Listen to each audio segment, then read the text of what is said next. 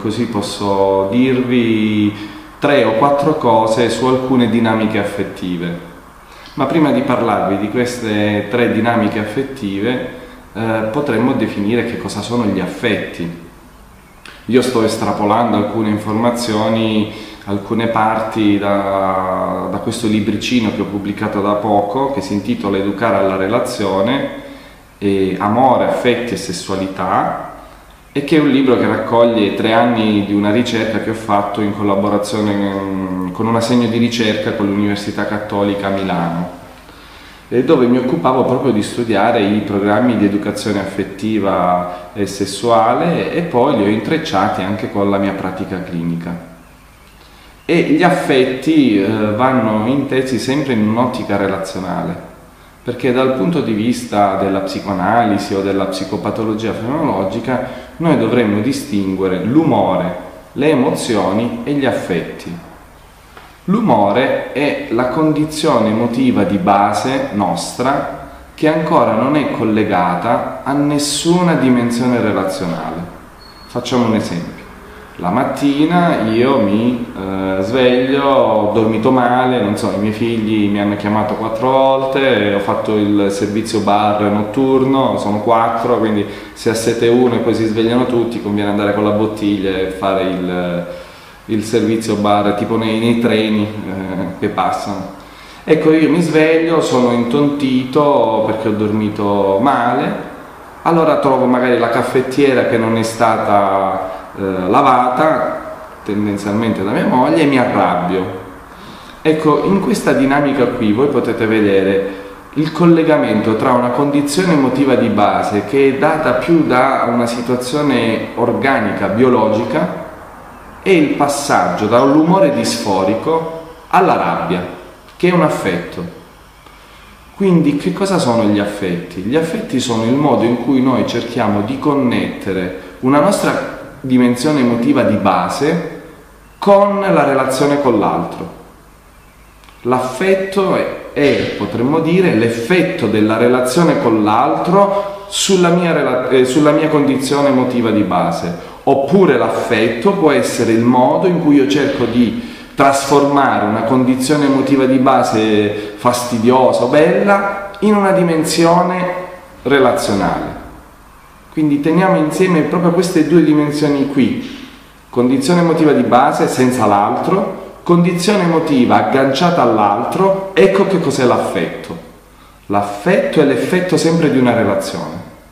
Ecco perché possiamo dire che educare all'affettività vuol dire innanzitutto educare alla relazione, cioè come facciamo transitare, come teniamo in tensione una condizione emotiva di base con l'altra polarità, con l'altro. Tenete ben presente che per capire come è fatta una persona non basta dire chi è quella persona, come è fatta, va detto come quella persona entra in relazione con l'altro. Per questo per la, tutti gli orientamenti psicodinamici si parla sempre del soggetto e dell'altro come ho detto in altri momenti di incontri di formazione, se noi vogliamo comprendere come è fatta una persona, dobbiamo descrivere il modo in cui quella persona si rapporta all'altro e il modo in cui quella persona si rapporta a qualcosa di intimo, privato, incondivisibile, potete chiamarla in tanti modi, quella dimensione lì. E come si gioca quella dimensione intima e incondivisibile nella relazione con l'altro. Questo, se volete, tenetelo presente come un primo indicatore, un primo criterio guida che quando studierete i casi eh, potrà aiutarvi a capire un po' la questione. Come si rapporta il soggetto con l'altro, come il soggetto si rapporta col suo desiderio, con la sua vocazione e come fa entrare in circolo la sua vocazione nella relazione con l'altro. Se uno ha capito questo di una persona, ha capito il cuore pulsante di una vita le tre dinamiche affettive. Potete comprendere queste tre dinamiche affettive se utilizziamo tre parole chiave. La prima parola è immagine, la seconda è altro con la maiuscola. La seconda, se volete, potremmo chiamarla mistero, silenzio. Quindi abbiamo l'immagine, l'altro e il silenzio. La prima dinamica affettiva si basa sull'immagine perché? Perché per l'essere umano, per costruirsi, per strutturarsi, per dirsi io, è necessario avere un'immagine allo specchio in cui identificarsi. Quindi se io non ho un'immagine in cui mi identifico da piccolino, da bambino, in qualche modo vivrò il mio flusso, eh, la mia condizione eh, corporea di base senza una rappresentazione unitaria. In ambito clinico, come ricordavo anche martedì nell'incontro che ho fatto con i docenti della scuola FAES, se non c'è un abbinamento tra il mio vissuto corporeo e l'immagine che mi rappresenta, ecco, possiamo avere dei fenomeni che riconducono alla clinica della psicosi schizofrenica dove uno dei modi classici per definire eh, il corpo dello schizofrenico è il corpo in frammenti, cioè il corpo in frammenti che non è unificato dall'immagine. Ed è la dinamica del narcisismo, perché il narcisismo vuol dire riconoscersi nella propria immagine. E qui, se volete, abbiamo le prime due questioni, le prime due insidie. Quindi l'immagine è necessaria perché noi ci rappresentiamo. Però attenzione, perché l'immagine può avere due, essenzialmente due derive. La prima è una classica che tutti noi vediamo nella, nell'osservazione dei giovani, ma potremmo dire anche degli adulti, ed è quella che il sociologo Vanni Codeluppi, di questo ne avevo parlato anche a settembre, con l'incontro sempre con le scuole FAES, eh, questo sociologo ha parlato già da diversi anni di un processo di vetrinizzazione sociale. E in fondo la dinamica dei social, quello che sta succedendo eh, giorno per giorno attraverso questa autorappresentazione di sé sui social, è un processo di vetrinizzazione sociale. Il soggetto scambia la sua verità, la verità di quello che intimamente sente, con l'immagine che propone agli altri. E da questo punto di vista gli altri sono non qualcuno che io incontro, ma sono ricondotti alla dimensione del follower, del pubblico che mi applaude. Come se il ruolo dell'altro, se seguo questa logica del narcisismo, è soltanto quello di convalidare la bellezza della mia immagine. A me non interessa l'altro, a me interessa l'applauso dell'altro. Secondo rischio di questa dinamica narcisistica, di questo iperattaccamento alla propria immagine, di questa sovrapposizione del proprio essere con l'immagine, è la logica dell'invidia, è la logica della gelosia. Eh, come ripetevo sempre martedì, eh, c'è un passaggio delle confessioni di Sant'Agostino che viene ripreso anche dallo psicoanalista Jacques Lacan ed è quello di un bambino che guarda, lacerato dall'invidia, il proprio fratello mentre viene allattato dalla madre. Oppure potete ritrovare questa logica, magari in maniera meno infantile, può sembrare apparentemente più sofisticata, anche nella gelosia, Penso ad alcune pazienti che sono gelose dei propri compagni, dei propri partner, dei propri mariti e individuano nell'altra donna quello che attiverebbe il desiderio del marito. Ma se poi noi andiamo a vedere in realtà questa logica dell'altra donna mostra sempre che l'altra donna è un po' il modello narcisistico che io vorrei essere. L'altra donna ha quella scollatura in più nel vestito che io non mi permetto e che lei si permette. Ecco perché io faccio sempre quel solito esempio di una mia paziente che in metropolitana rimane per qualche fermata in più rispetto a quella cui, in cui doveva scendere perché guarda un'altra donna che si sta truccando e sembra che possiede il segreto per essere donna. Quindi la logica dell'invidia e la logica della gelosia eh, prendono spunto da, questo, da questa confusione della mia unicità con l'immagine che mi rappresenta. Attenzione, non dobbiamo del tutto demolire il rapporto con l'immagine, ma il problema è quando io trasformo l'immagine in un idolo, come se l'immagine dovesse dire la mia ultima verità. E nella logica dell'invidia io sono interessato agli altri, la dinamica affettiva che scatta con gli altri è del tipo invidiosa perché io voglio non quello che voglio io, ma voglio quello che vuole la mia immagine ideale.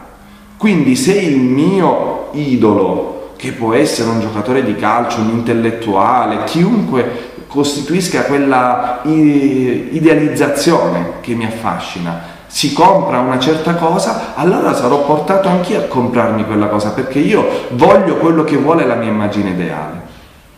E così io ad esempio posso essere una ragazza super intelligente ma sono indecisa se comprarmi l'iPhone 8 o l'iPhone 9 eh, o la, il formato plus o quello mini perché sto a guardare la mia compagna eh, di università che per me costituisce l'altra donna che cosa ha scelto e rimango imbambolata per mesi nel capire cosa voglio io.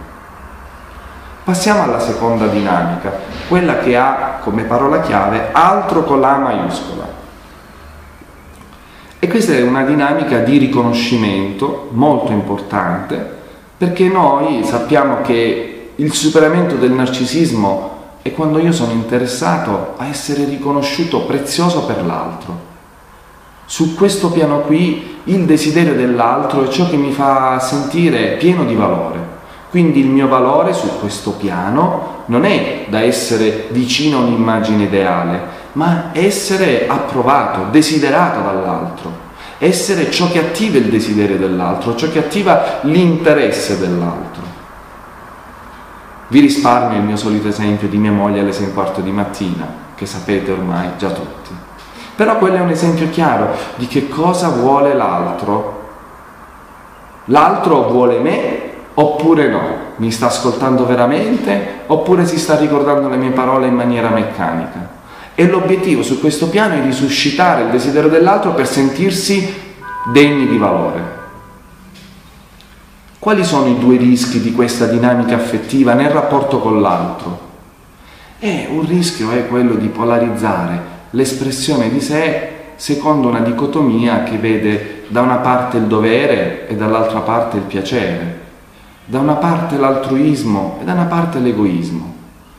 In un certo senso, se io seguo il dovere, ho quasi la garanzia che il desiderio dell'altro eh, viene suscitato e risponde alle aspettative dell'altro. Però sto rinunciando a quello che mi piace veramente, sto rinunciando a quella cosa lì che mi fa sentire vivo. Oppure io se seguo il desiderio dell'altro mi sento altruista perché mi do all'altro. Però allo stesso tempo mi sento egoista quando invece faccio quello che voglio veramente. Dovere piacere, altruismo egoismo. Questo è il primo rischio di una ipertrofizzazione di questa dinamica del riconoscimento, di questa dinamica affettiva del riconoscimento. Il secondo rischio, e qui credo che ci iniziamo a, a ritrovare con la posizione non soltanto dei soggetti che voi eh, accogliete, che, di cui voi vi prendete cura nella crescita, ma credo che questo riguardi tanto anche il ruolo di voi come formatrici, come educatrici, in, in qualche modo come altro che si occupa di un soggetto. Faccio un piccolo esempio di una mia paziente che fa l'educatrice e che è andata in tilt e ha deciso di iniziare l'analisi perché in questo nuovo servizio dove lei lavorava era una comunità per minorenni, quindi sicuramente non persone che hanno eh, funzionamenti eh, così sofisticati, intellettualmente avanzati, eh, emotivamente mature come le ragazze che accogliete voi. No, sicuramente no. Però questa ragazza minorenne che è scappata da questa comunità ha accusato poi questa educatrice di averla svalorizzata, di averle detto delle parole che non tenevano in considerazione il suo bisogno, di averla in qualche modo quasi traumatizzata, di essere stata lei con la sua disattenzione la causa di quella grande sofferenza che l'aveva portata a quell'agito lì. E quindi l'educatrice in qualche modo è andata in crisi perché? Perché lei, lo dice chiaramente questa paziente, perché io in quel momento lì non mi sono riconosci- sentita riconosciuta come una brava educatrice. Quindi attenzione, il bisogno di riconoscimento è quel bisogno che se noi come terapeuti, educatori, formatori o genitori applichiamo nella relazione rischia di far tenere il timone della relazione a chi ci riconosce. E quindi nella trasmissione dell'educazione, del messaggio, nella relazione, scivoliamo noi stessi su un piano narcisistico dove il nostro compito non è più quello di educare, di trasmettere un messaggio, di fare in modo che quella persona cresca, ma diventa il nostro bisogno di sentirci noi stessi riconosciuti. È come se diamo qualcosa con l'obiettivo di essere poi riconosciuti. Quindi diamo e nel nostro dare c'è un domandare riconoscimento. Ecco, questa cosa qui non ha nulla a che fare con la logica dell'amore. Cito ancora lo psicanalista Jacques Lacan che diceva che il vero dono è ciò che non ha la pretesa del ricambio. Quindi io credo che un punto che poi svilupperà eh, Mariolina e poi nel dibattito, nelle domande avremo modo di eh, vedere è come faccio a donare senza aspettarmi nulla in cambio, come faccio a evitare di eh, ipotecare la mia posizione forma, eh, di formatrice a quella di chi vuole essere riconosciuto come formatore, come un bravo formatore. Andiamo all'ultimo e ci metterò pochi minuti così eh, sto veramente nei 20 minuti che ci eravamo proposti. Ed è il tempo del silenzio. Perché le persone possono enfatizzare questa dinamica narcisistica o questa dinamica della voglia di essere riconosciuti? Perché hanno paura di rivolgersi alla vita in prima persona perché in fondo se io dipendo un po' dalla mia somiglianza all'immagine ideale o dalla mia somiglianza alle aspettative dell'altro, è perché non voglio affrontare una quota di silenzio, una quota di ehm, mancanza di indicazioni che mi confronta con la responsabilità di quello che io voglio. Perché quando io scelgo la mia vocazione, in realtà non posso avere per quanto discernimento, per quanta guida spirituale possa fare, non possa avere mai qualcuno che può mettere il timbrino e mi assicura ecco qual è la tua vera chiamata. Perché la chiamata della vocazione rimane sempre come un mistero e richiede a noi la capacità di viverla al di là del narcisismo e al di là del riconoscimento, la capacità di viverla affrontando anche il rischio di non riconoscerci più e se voi vedete la storia dei santi, di tutti coloro che hanno seguito la propria vocazione, hanno dovuto affrontare in qualche modo il superamento di ogni eventuale idealizzazione di sé, ma anche della possibilità di sentirsi riconosciuti, perché all'inizio la loro proposta, il loro, eh, il loro progetto era qualcosa che coloro che li amavano, coloro che li seguivano addirittura, non riuscivano a visitare neanche in sogno. E qui nel dire questo eh, ripeto un frammento di Kyle Gibran che in quella serie di poesie raccolte nel libro Il profeta ricorda ai genitori e che è utile anche per tutti noi formatori sempre da tenere presente. Cioè, ricordatevi voi genitori, ricordatevi voi formatrici che i vostri allievi abiteranno le dimore del domani, che voi non potrete visitare neanche in sogno. Questo è un monito tanto per chi come noi può seguire dei giovani, ma anche per i giovani stessi. In quel punto lì in cui io mi assumo la responsabilità della mia vocazione, sono orfano delle indicazioni che possono venire da chiunque altro. Quindi a volte io ripiego tutto sul narcisismo, ripiego tutto sul riconoscimento per non fare i conti con quel silenzio lì.